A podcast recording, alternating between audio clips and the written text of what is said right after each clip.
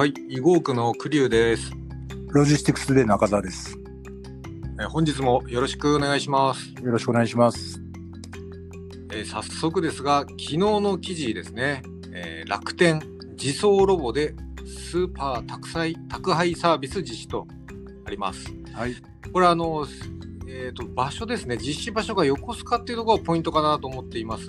というのも、えー横須賀というのはやはりですね、坂が多いイメージでして、はい。まあ、こういったそのサービスっていうのは早めに浸透していくというか試さなきゃいけないんだろうなっていう気がしているんですが、えーこういったものは今後ですね他の自治体にも広まっていくものと考えてよろしいでしょうか？あのそうですね。えっ、とまあ一つには今回のあの、えー取り組みっていうのは、はいあの自治体のあの結構なんて言うんでしょうかね。えーこう強力なまあ積極的なですねあのうん導入意欲。えーそれと、まあ、あの事業者に対する、まあ、あのいろんなあのサポートですね、でこれが、まあ、あの非常に重要な鍵になっているかなと思います。はいはいはい、あのえー、と一昨年、2019年にですね、えーこの今回の、まあ、プレイヤーである横須賀市、それから楽天、で、えー、と声優ですね、この3社による、まああのえー期間限定のトライアルがあったんですよね。はい。で、まあ、ここでかなりあのうまくいっていたと。うんで、えーまあ、あのその取り組み自体はですね、えーこの市内でも相当広報されたようですし、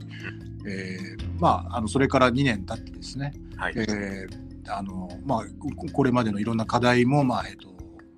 あのかなりこう改善された状態で、えーまあ、できるということもあったので、まあ、住民の理解が、まあ、この2年の間に進んだということも、えっと大きいかもしれません。そこは大きいですよね。やはりその無人でその動くなんていうんでしょうね物が動いてくるってわけですから、ええやはりその住民の方の理解がないと進まないというのは非常に理解ができます。そうですね。あとまあやっぱりだだからこの実際に物が、えーこのロボットに搭載されて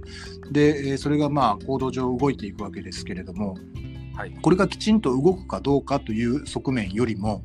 えーはいい、ざという時ですね。あのー自動車がこれにまあ衝突してしまったりだとかですね。うん。あるいは、えーこれが倒れてきてで住民の方が怪我をしたりだとかですね。うん。そういったところ、まあ、そういうあの不測の事態にまあどのように対応するのかっていう、まあ、その辺はですね事業者だけではどうしてもカバーしきれない部分もあるので、うん。これ自治体、それから住民の理解、まあ、これがあの必ずセットにならないとですねえこういうのは広がっていかないと思います。そういう意味ではいいあの事例になるんじゃないでしょうか。そうですね。やはりこれはあのもっと大きい乗り物というか大きいものが動いてくるっていうようになっていくとは思うんですけれど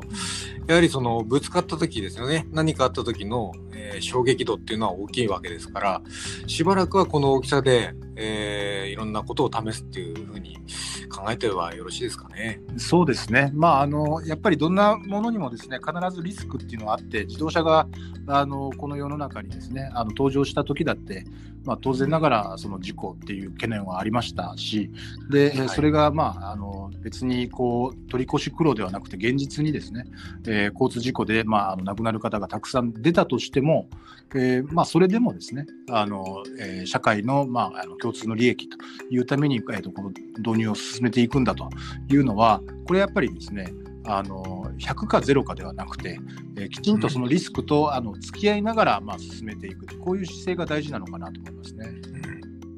まあ、この非常にあの自治体としては攻めてるようには見えますが、えーまあ、自治体というか、えーまあ、地域住民のことを考えていろいろやられてるってことですよね。そうですねはい、あの安全面のあの投資もしっかりされているようですので、えーはいそこが、まあ、あの手抜かりないように進んでいくんであれば、まあ、これはあの広がっていくんじゃないでしょうか。